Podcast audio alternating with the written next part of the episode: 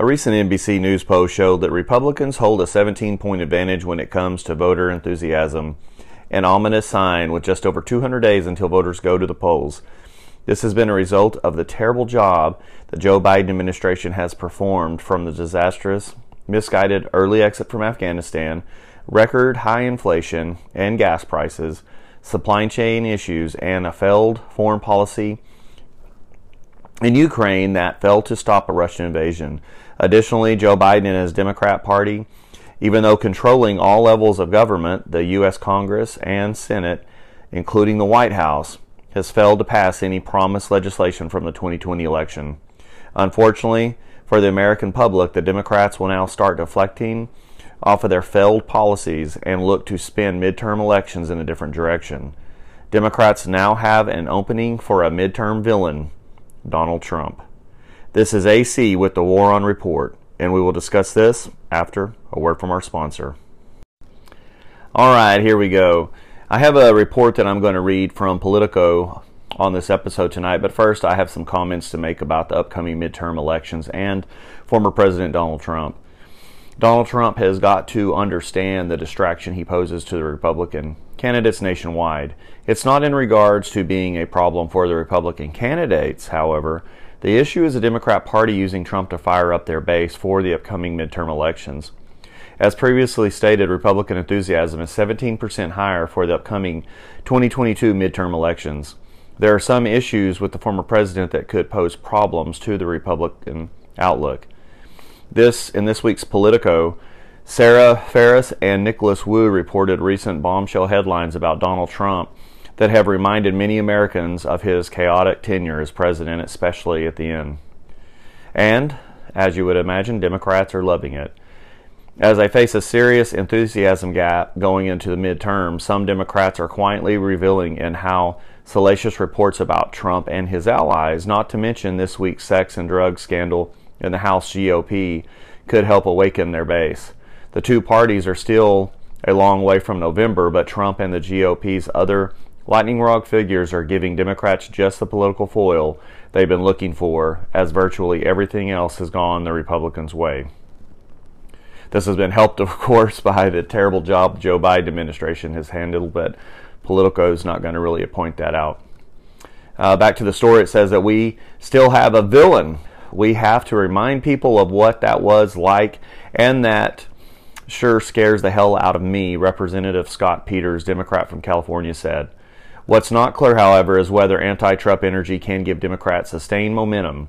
It's a nebulous prospect for a party that's seen its biggest priority stalled while the cost of everything from gas and groceries continue to shoot up. Democrats hope that putting Trump and his inner circle of uh, top of everyone's mind will energize many of the voters who may otherwise have turned out for a rocky few months for the party. Biden's approval, ratings have sagged as Democrats failed to restruct uh, some of the most popular uh, pieces of their agenda, from universal pre K to expanding the child tax credit. Even as key parts of the economy improve, such as this week's jobless report, inflation remains at a 40 year high. Last Monday, a federal judge ruled Trump likely committed felony obstruction on Tuesday, Trump called on Vladimir Putin to release dirt on Hunter Biden, even as the Russian president continues to wage a war against Ukraine.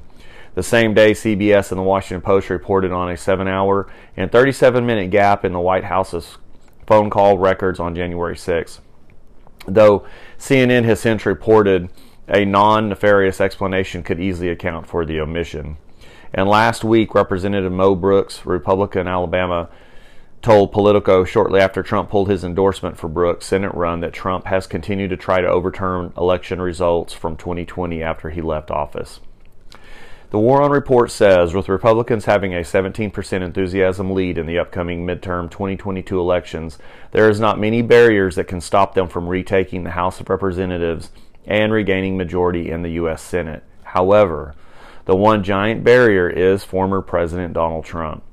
His divisive rhetoric needs to be paused, and his focus needs to be on utilizing his support for Republican candidates.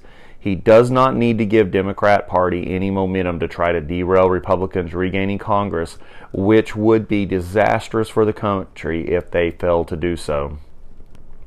Watch for mainstream media to try to distract voters from the disastrous performance of the Biden administration and from a Democratic controlled U.S. Congress by shifting the focus to the toxicity of former President Donald Trump and the January 6 riots. All Republicans need to keep their eye on the ball so that they can regain control of Congress and the Senate so they can stop this socialist progressive movement in its tracks. This is especially true for former President Donald Trump.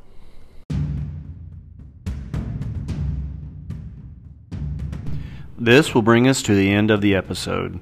Our nation is being overwhelmed by the socialist progressive movement, as shown on this podcast. Now is not the time to sit on the sideline and allow this destructive movement to succeed.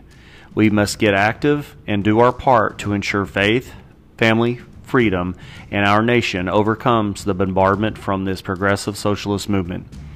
The keys are to get active in your community to ensure this ideology does not gain control in your city council or school boards. Vote against all candidates who align with this movement and finally, inform and educate your family and neighbors to this destructive movement. I want to thank you all for listening to the War On Report. Remember, know the challenge, stay informed, and always vote for freedom.